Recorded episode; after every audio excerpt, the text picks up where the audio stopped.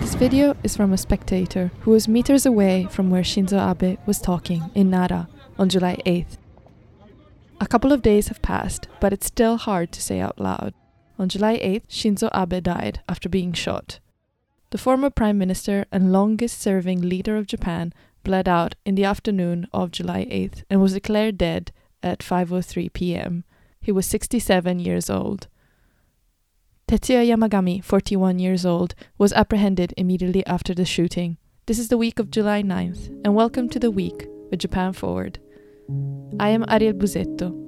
With this podcast, we bring to busy people this week's news from Japan in less than 10 minutes.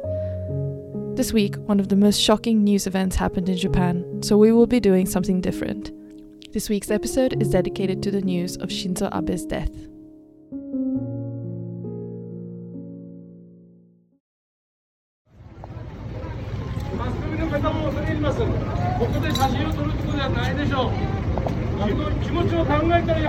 The man in the video is shouting, This isn't the time and place to be taking pictures. Have a heart. How does one document the most shocking crime that the Japanese have seen in the last century? On the day of July 8th, at 11:45 a.m., a notification came from NHK, the national broadcast. Shinzo Abe appears to be shot. At Japan Forward, we followed the events as they unfolded. Just like an ashen-faced Prime Minister Fumio Kishida told the press that the situation was quote very serious. These are the voices of top leaders of the Liberal Democratic Party who are all reacting to the news of Abe being shot. 兄であり師匠という本当に長い間ご指導いただいた方でありますいろいろ苦しいえー難局を一緒に乗り切ったえー思い出もたくさんあります心からご冥福をお祈りいたしたいと思います羨ましいです本当に At Japan Forward, we put together a timeline to show how the crime took place, outlining how the suspect moved during the day. It was just at before 7 p.m. that the news broke. Shinzo Abe was dead. In shock, we followed how people in the political world at home and abroad responded to the crisis of democracy in Japan. We scrolled Twitter as leaders such as Joe Biden, Volodymyr Zelensky, and Ursula von der Leyen called the news tragic and shocking. At the same time came the tributes. Dr. Jagannatha Panda wrote our first memoir of Shinzo Abe, titling it Indo-Pacific at Loss, in the early hours of July 9th. On July 10th, we published the reflections of Grant Newsham in his piece Statesman and Defender Shinzo Abe Will Be Missed. Newsham is a retired Marine who lived many years in Japan. In his article, he walks us through Abe's vision and his legacy in global relationships. He also talks of a leader who worked hard to win over domestic opposition and calls him ultimately an Otto von Bismarck compared to others that came before him. To process a bit of what has happened and to look back at Abe's legacy, I asked Newsham why he thought it was so important to write this kind of obituary. One of the main reasons for me writing about uh, Mr. Abe, and I've followed him for probably 20 years now, uh, was to get across the good things that he accomplished. Uh, Mr. Abe, throughout his terms as Prime Minister, was just routinely vilified by a part of Japan's ruling class, its media, academia, the so called commentariat. I mean, just unfairly and viciously attacked constantly. Uh, even on the US side, there were he had enemies within administrations, within government circles. He was derided as a fascist, an ultra nationalist uh, guy looking to turn Japan back into the 1930s. None of this was true. And it distracted from more important things that the Japanese and the Americans had to work together to deal with. And what are these problems that the US and Japan should be dealing with?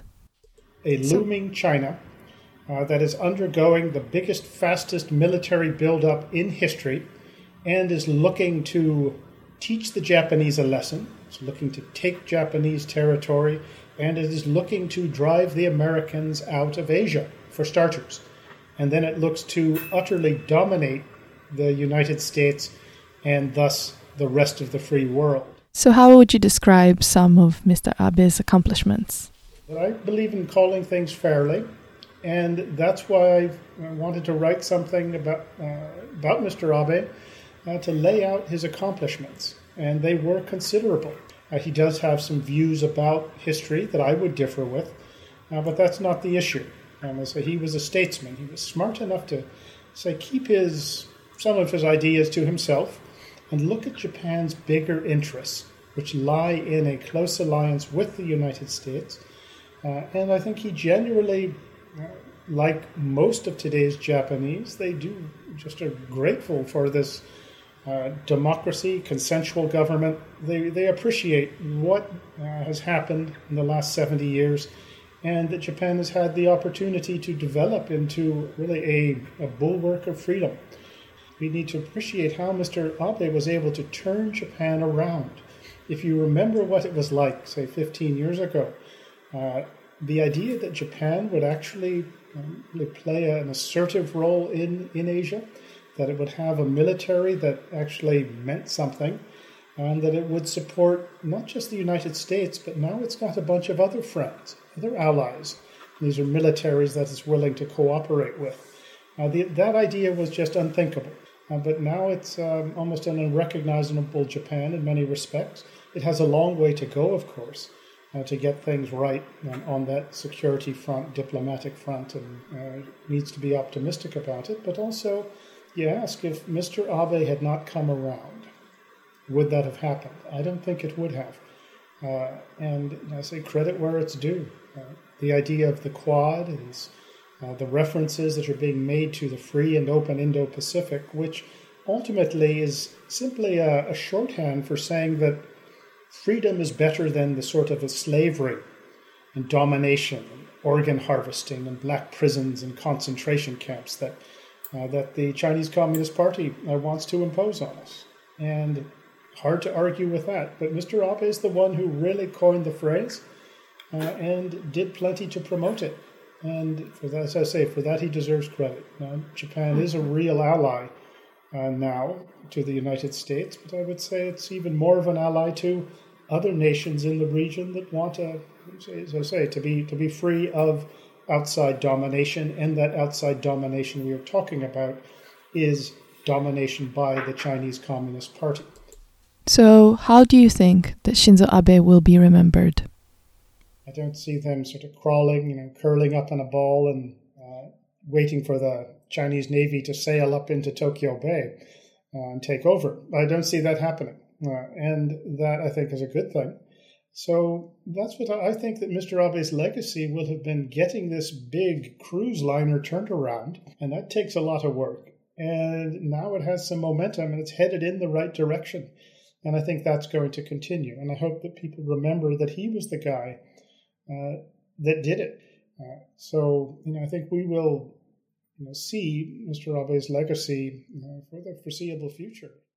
This is still a developing story. As we record, we published an article on what we know so far on suspect Tetsuya Yamagami, the Nara resident who his classmates described as hardworking and polite.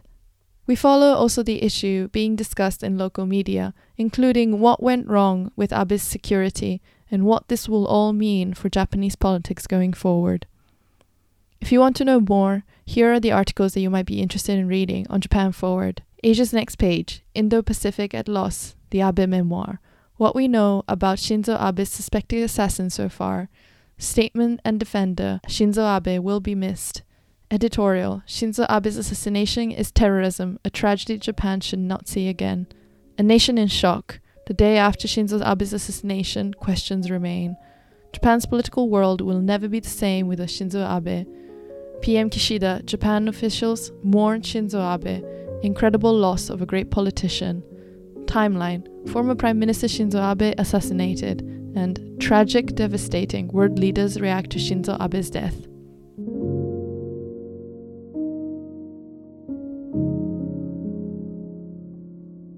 Thank you guys for listening. You can get in touch on Twitter with me at Arielle Busetto. That's all for this week. Catch you next time.